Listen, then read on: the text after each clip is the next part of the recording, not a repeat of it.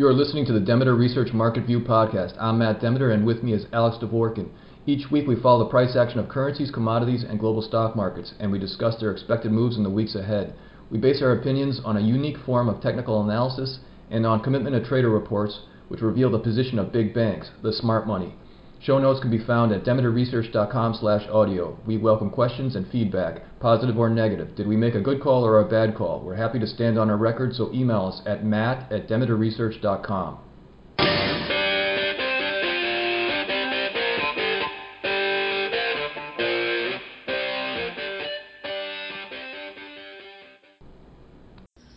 Hi, Matt. How are you? Doing great. How about you, Alex? I'm doing pretty well, thanks. Uh, how's everything in Florida? Nice. Uh, it's sunny. We're getting uh, more rain though, you know, in the middle of the day. And then it goes away, and then it, we just start all over. How about you? Um, you know, still, still bone dry. No, actually, it, it's a miracle. We we had a we had rain in San Diego uh, today, as a matter of fact, probably for the first time in a couple of weeks. But it's a little one. I usually call them free car washes. You know, I, I take my car out uh, out of the garage and I park it outside, and, and I, and, you know, it gets a little bit cleaner. So, um, it's a start. It's a start, but no, it's it, we're really having a serious problem here in California. So we'll see how that plays out. Um, I, I've talked to a couple of people. Apparently, there's uh, a lot of the water is going to uh, rice uh, cultivation here in California. So um, there's a lot of discussion about stopping that and that apparently is. I thought it was a lot of different agriculture. Is it is it rice one of the big ones? Because rice right. takes a lot of water. Yeah, exactly, exactly. Uh, almonds is another one. So both of those take a lot of water. So there's a lot of uh, not necessarily a lot of discussion, but there's a discussion to maybe curb those areas because they do t- take take a lot of water, and that's going to take a lot of pressure off. But otherwise, it's it's getting pretty bad. You know, we didn't have any snowfall this year in the mountains. Uh, it's bone dry.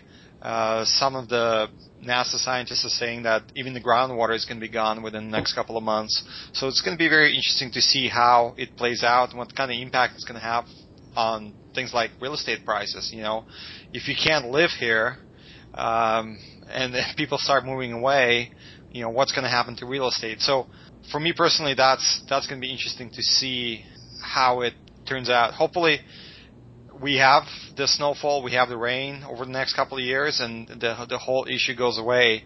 But it appears it's a it's a long cycle where it might not. So. Well, if if, if California is ready to pay enough, you could just do desalination. That's very expensive, but you you could get water that way. Yeah, and I'm I'm actually connected to the network here in San Diego. They they're building a plant on between on on the border, I guess, between Orange County or Los Angeles and San Diego, and the people who are involved in that project are essentially saying that it's it's not going to happen again because of the red tape, because of all the lawsuits and litigation that is involved in the project. It's been a very difficult or it has been very difficult for them to even get to this stage where a plant is being built and it's going to be a drop in the water. That's my point. But in order to kind of resolve this situation in California, there's going to be there are going to have to be a, uh, actually I have no idea how many, but uh, quite a few I, I would imagine. And the, what, the, what those people are saying, it's not going to happen. So I'm not sure because of bureaucracy and red tape, or I mean, you, you, if you, it's desperate enough, it'll I think it'll probably happen. No. Yeah, I mean, it, it maybe well. Obviously, it takes a lot of money and time to build one, uh, that's issue number one. Red tape is issue number two. And then uh, as soon as somebody proposes it, you know, there's a, a ton of lawsuits that come uh, oh. packaged, oh. packaged together with that. So, right. you know, maybe maybe if there's a real problem, it's going to take a ten year. It's going to be ten years before another one is built. But it's a drop in the water. California needs water now, basically, um, or yesterday, and it's it's running out pretty fast. So we'll see. Yeah. Uh, I hope it works out. well, uh, hopefully for everybody. I mean, you know, agriculture is coming out of uh, Central Valley, so um, yeah, I have no idea. but so far, everybody's watering their lawns, and you know, the, it, everything's green. But uh, you know, s- summer's coming up, and it's going to get pretty hot. Uh, like I, I do occasional swimming in the ocean, more so in the summer. But this this uh, year Uh, the water, ocean water here in San Diego has been unusually warm. Usually dips down to like around 55, 56 degrees, but this year it stayed above 60. So the, I think the coldest it has gotten is 61 or 62 degrees. So that tells you that there's definitely something's going on with the environment, you know, and whether or not you believe in global warming, that's a different story, but there's def- definitely something going on, and that probably will have a negative difference. Yeah, it is. I mean, so. the Pacific Ocean's pretty big, so uh, five degree difference or four degree, whatever that um, is. I mean, that's hopefully that's just. Uh, yeah, it could be an unusual year. It happens. Current or something. Yeah. But it's it's been a progression in that direction. So so we'll see. Um, maybe California's going to be a desert, and then we're going to have an earthquake. It's going to you know slide into the ocean anyway. So we'll we'll see. I'm I'm definitely not buying any real estate in California at this point in time. Sure. It's, it's overpriced anyway. Well, you were talking earlier about uh, the Apple Watch. I want to ask you if you if you're into it, if you like it. No, I mean, uh, you know, I I wrote about it on my blog. I think it's going to be a, a dramatic failure for Apple. Um, I know there's a lot of press out there that everybody, all, all the celebrities are buying Apple Watches, and you know, their million units are going to go out, two million units, twenty million units, whatever the the, the headline is, is going to go, go out. But I don't see a reason why would you would get one, to be honest with you. So from my perspective, I, I think that's going to be a failure, um, and I'm not sure what that's going to do to Apple and its stock price. Probably not a good thing probably people will start realizing, or at least that has been my analysis, that maybe the innovation that Apple had over the last, uh, let's say, you know, 15 to 20 years, um, or since Steve Jobs came back, is no longer there because he's no longer there. So, mm-hmm. I think that's going to impact the stock price. What do you think? Are you are you getting Apple Watch or, or not? No, I mean I don't typically get the first generation of anything, so I didn't get the first you know iPhone. I didn't get the first iPad. Okay, well and let me ask you. The, let me ask you: Is is it even remotely attractive to you as a as a product? Like, would you buy it? Like, I mean, I don't I don't really know what it can do yet. But one thing I don't like is the. I mean, the screen size is so small. That's necess- That's got to limit what you can do with it. If it could somehow project up like a hologram or something that was much larger, a larger screen size, then yeah. But I just don't think the field of view is large enough to to really do too many things. I do what I do think would be cool about it is uh, like the biometric stuff, where it can uh, if it can be connected to your body in the sense that it will tell you how well you're sleeping, if you're having a heart attack, anything like that. That would be that would be really major. But it would have to be sort of a medical thing that would make it attractive to me.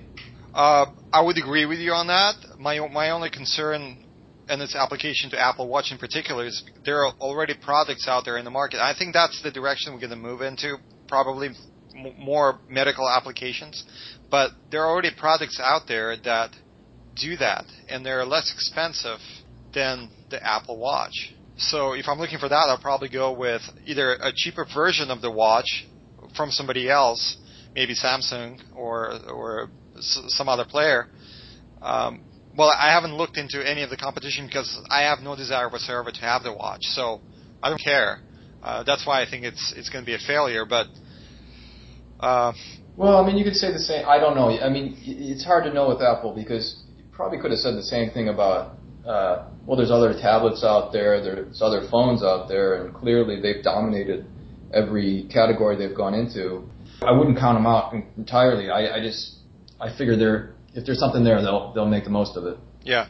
No, maybe maybe you're right, but I, I just remember for if, if you remember when the iPhone first came out, everybody was excited. I mean, they blew everybody out of the water. There was nothing like that uh, on the market. It was uh, the the situation was uh, somewhat similar when you know iPads came out, but right.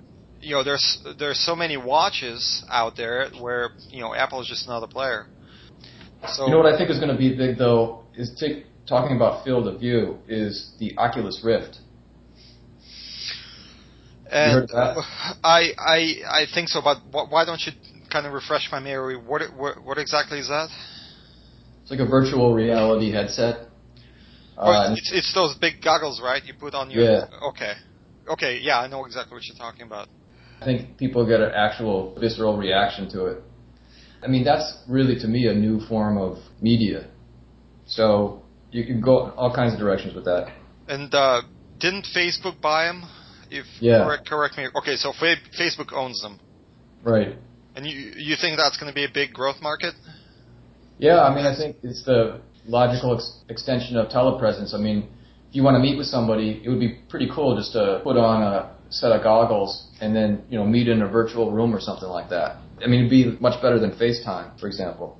That's that's true. That's a good point.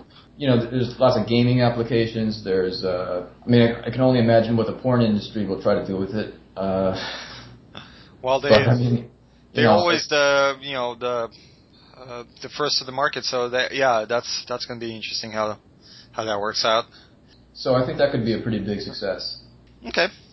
So would you invest in Facebook or are a little bit overpriced? Well, then you're. I mean, I, I would buy. I would invest in Oculus Rift alone, but now they're a, a piece of Facebook, and uh, Facebook is not a cheap stock.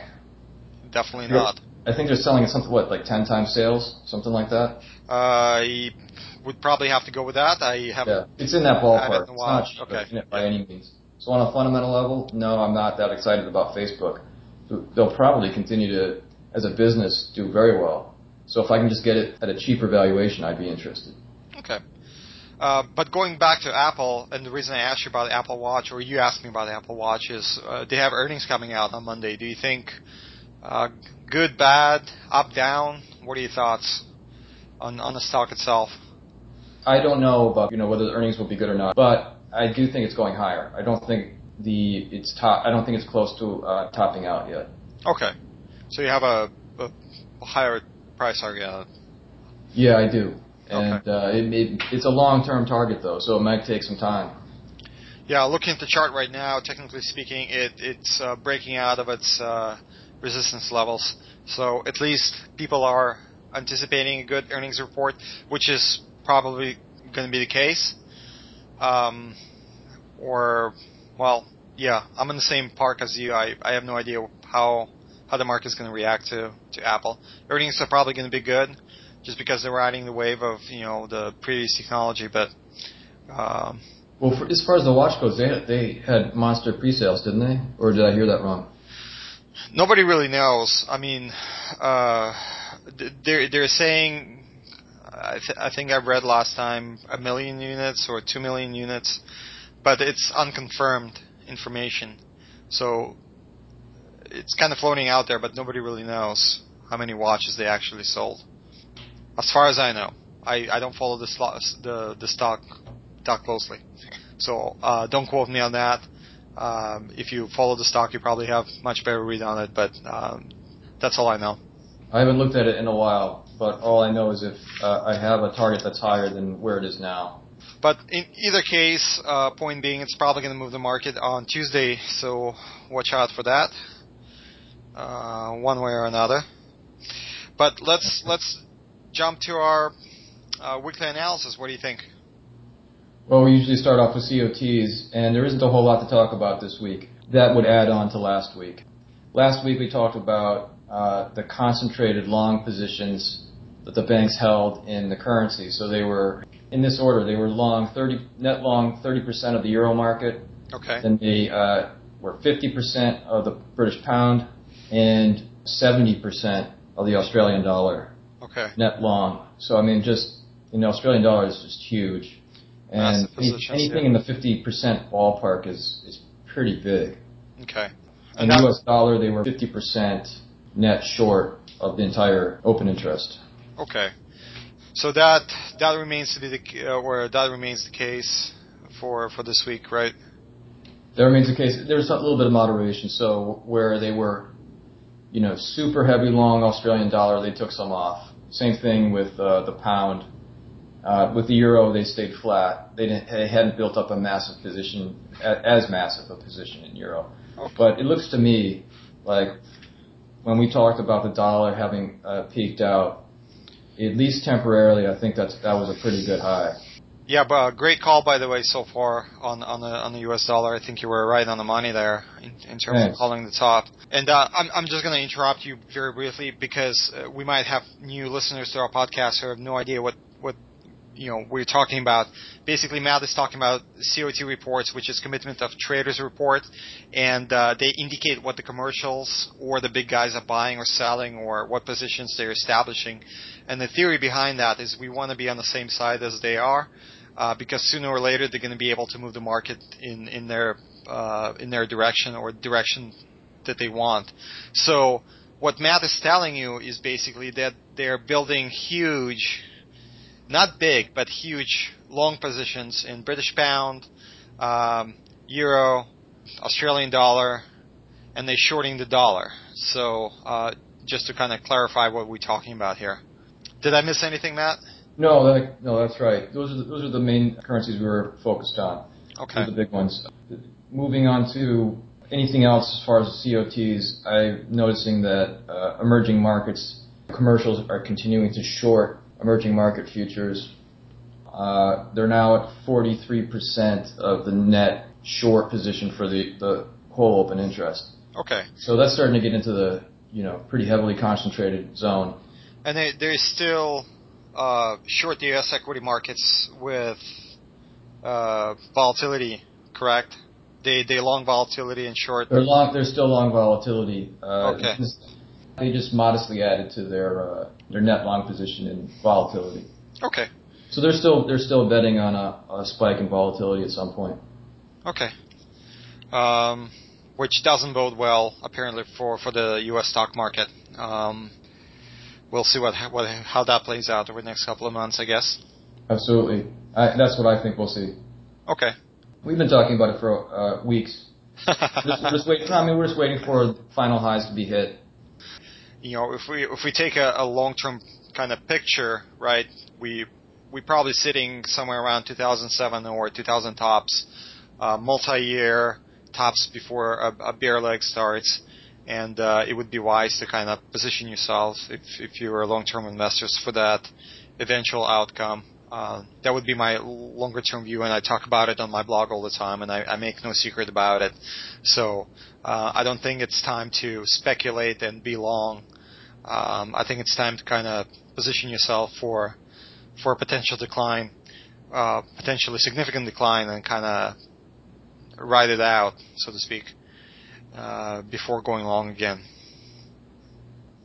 We spoke as well about Nikkei, the right. Nikkei, uh, Japanese market. And, I was just uh, about to ask you about that, but oh, since, you, since, since, you bring it up, go ahead. And, uh, well, that one, i will just go out on a limb and say that I think we hit a, we hit a significant top, and I don't know if it's going to be the big big top, and there's no further top ahead. Okay there's a, there's a very good chance of a significant sell-off in Nikkei. Okay. And uh, if you listen to traditional media, uh, you will not hear any of that. No. Um, everybody's kind of bullish and you know all-time highs and all that stuff. So you think we hit some sort of a top on Nikkei? I think we've hit a top of of significant importance. I don't know I have I have some other charts that give me reason to think this could be a top. We get a pullback, and then we then go on to exceed it and have a um, make an, another high uh, later in the year. Uh, but for now, uh, I, I'll just go ahead and say that I'm short, and I uh, got my subscribers short last week at, at very close to the high. Okay, um, very good. by very close, I mean within you know half a percent. Yeah. And thank you, by the way, for sharing that information because I believe that we're not that far off from the highs. Uh, yeah. So if anybody's listening, well, there are people listening, but if, if that particular market is of interest to you, you might want to consider kind of looking at it from, from Matt's perspective and then obviously make, make your own decisions. Um, Matt, I wanted to ask you about gold and silver. Uh, by the way, great call on, on silver. Uh, was a couple of weeks ago on our podcast. You you told our subscribers to cover uh, because well, it was back in, it was actually uh, late February, so it's been a while, been uh, two months now. But so what we're so what we got, we, we got a good drop down from uh, $18.30, which was uh, about the top in late January. Uh, it was a, it was an easy call. Um, the technicals were pretty straightforward, and the COT report was immensely bearish. Okay. So it really made sense that we got a sell off, and then we dropped we dropped from 18.30 down to the $16 level. Okay.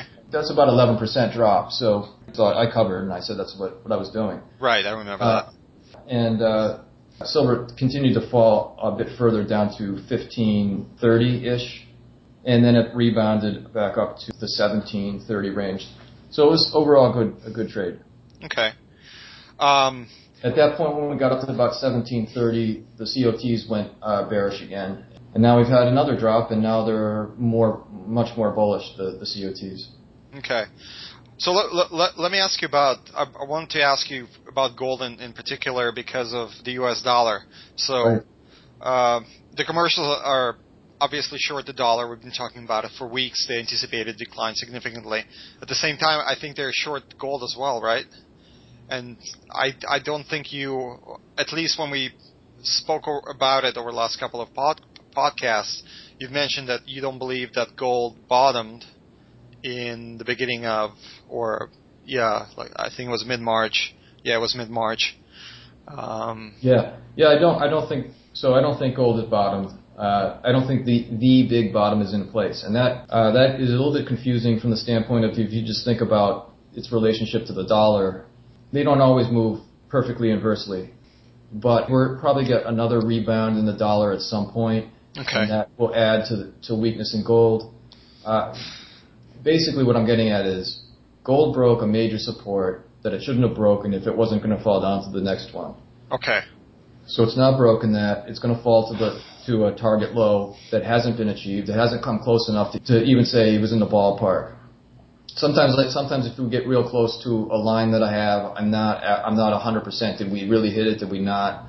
But with gold, we we had a, a a lot of space between where we bottomed a few weeks back and where the line is.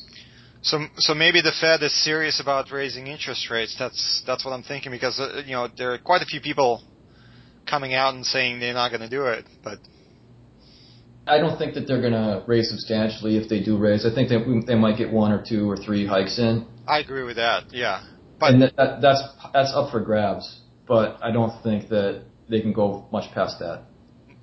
uh, I One thing, you know, one thing that we haven't really, uh, maybe we have talked about it, but uh, you know, if if interest rates just went back to the, you know, the levels in uh, year 2000, right, which was six percent on a ten-year note. Yeah, and I think at the time, the, I mean, not everything was, not all the outstanding debt was 10 year, uh, but Yeah, it's just to you know give people indication where we were.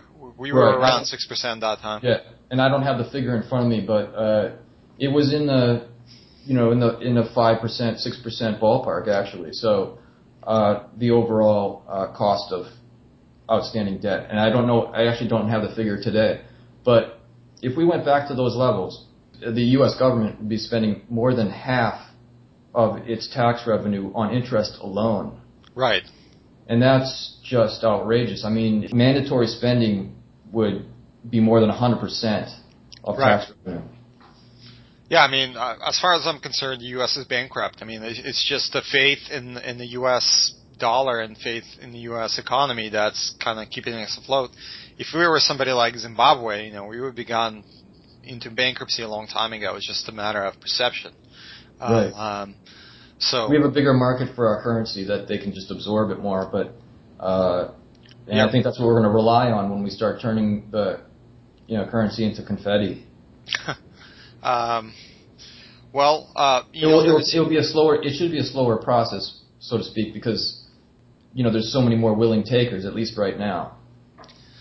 Well, you, the, the, here's something disturbing, okay? At least from my perspective. Um, and I thought it was a joke in the beginning where it, it, started to come out.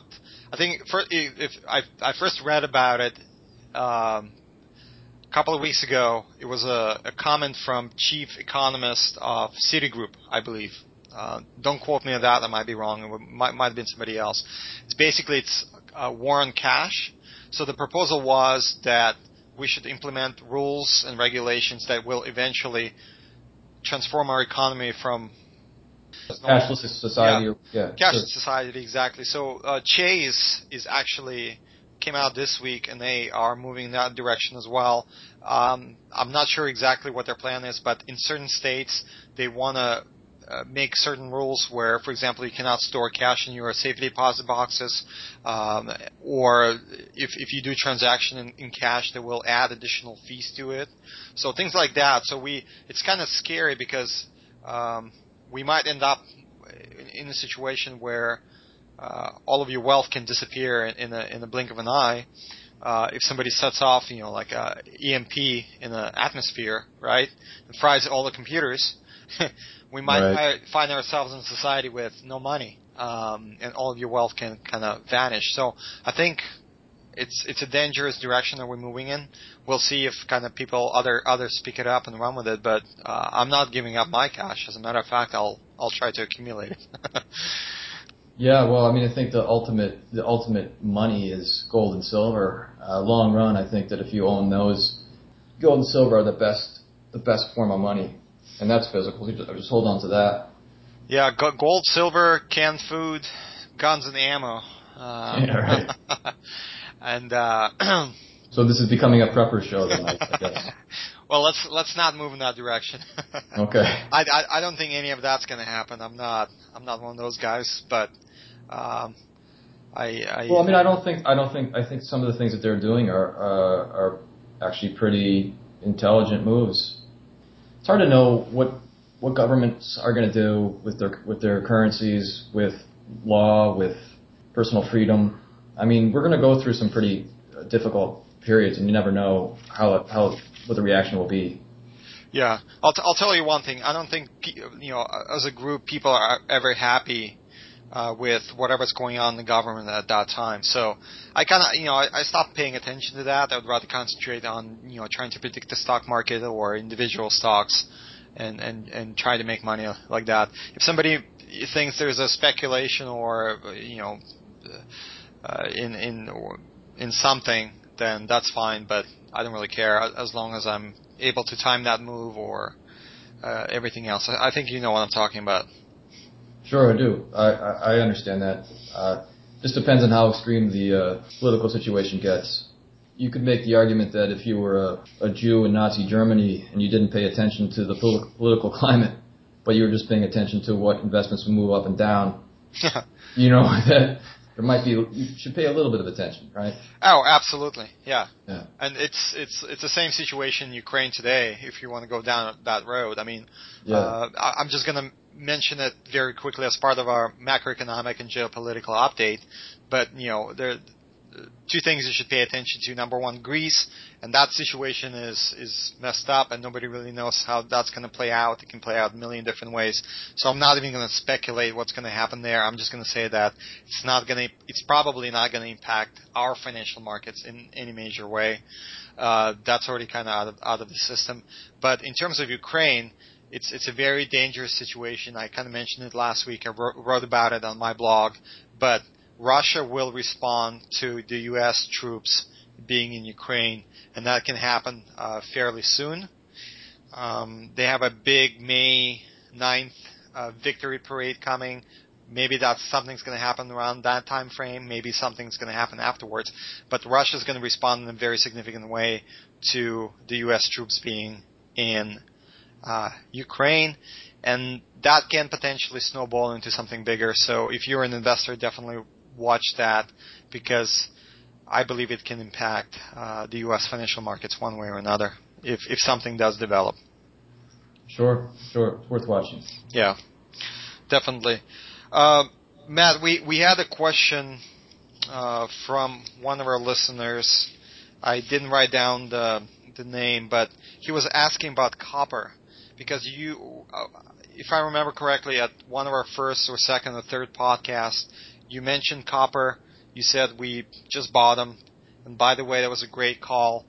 Uh, copper hit your target, turn around, and stage a massive rally. Well, not necessarily massive, but a pretty good size rally. Um, but it's been selling off recently, so can you give us an update? What's going on with copper and Sure. Yeah. what, what your projections or forecasts are? When we spoke on our second podcast, that was uh, January 24th, we had a spike low previous to that call that came really close to my uh, support line. And then uh, right after that call, so that was a Saturday the 24th, uh, the 20 uh, next day, Sunday uh, night, uh, there was one s- further spike to back down, and it hit the line exact. So it was a perfect time to actually buy copper. Uh, it was just a beautiful pattern, and it was a perfect hit. And uh, so we've run up since then. We ran into a resistance area. There were res- minor resistance lines there that, that are being respected, and we've uh, pulled off. But that's normal. I really don't expect uh, copper to fall through its support line, which is now 10 cents higher than it was. Okay. And uh, I do have a support line that we almost reached. It's a short-term one. We almost reached it on the downside uh, on Thursday of this past week. Okay. It was I was actually a bit frustrated because I wanted to buy a little bit more, and it would have been a great line to buy off of. Uh, but we just we didn't. We were just outside my margin of error. So Okay. it was frustrating that we then uh, on Friday rallied back up. If we get another shot, uh, now the, that that short-term line is a rising line. So if we if we uh, want to check real quick where we bottomed, so I have the price. Uh, it looks like two dollars and sixty-five cents. Two dollars sixty-four seventy-five. Yeah. Yeah. And if we were to get back down there, that would be a great place to buy. Okay. So long story short, I'm still bullish, and I don't see it, I don't see it breaking the pattern, the, Okay. the big up pattern anytime soon. All right. And you still have you still have a long position. I do. Okay. Just- I just haven't been. I wasn't able to add to it like I wanted on Thursday. Okay. I think that's all you need to say. I think that that makes it pretty clear what's going on. Great. Okay. Um, so next week we have actually one day is is important. Wednesday we have GD, GDP report on Wednesday, and we have a Fed interest rate decision on Wednesday. Um, other than that, we have Apple earnings on Monday after market close, so that's going to be important. It's probably going to drive the market on Tuesday. Until then, uh, probably not going to see anything. Uh, and then Wednesday, of course. Uh, and on top of that, earnings next week. So we'll probably see a pretty volatile week next week, Matt. Yeah, I can imagine. Well, the, the Fed and GDP, those are will be big on Wednesday. Yeah. That So- could be that could that could be a market turning point. But we'll see. It could be. Uh, it could be uh, a breakout. It could be anything. Yeah. uh, if we if we speaking in general terms. Um, so that's that's pretty much it, right? I think we got it all. Okay, perfect. So we provided you guys with tremendous amount of information. We talked about you know this the COT reports. We talked about the currencies and what the big guys are doing. Commodities. We talked about copper, gold, silver. We talked about the stock market. You know, geopolitical, macroeconomic um, developments over the next couple of weeks and what's coming up next week. So I think that will do it for us this week. Um, I'd like to thank you very much for coming out and listening to our podcast. Uh, we'll be back again next week. Hopefully, you can join us at that time. So, thank you once again for coming out. Bye bye.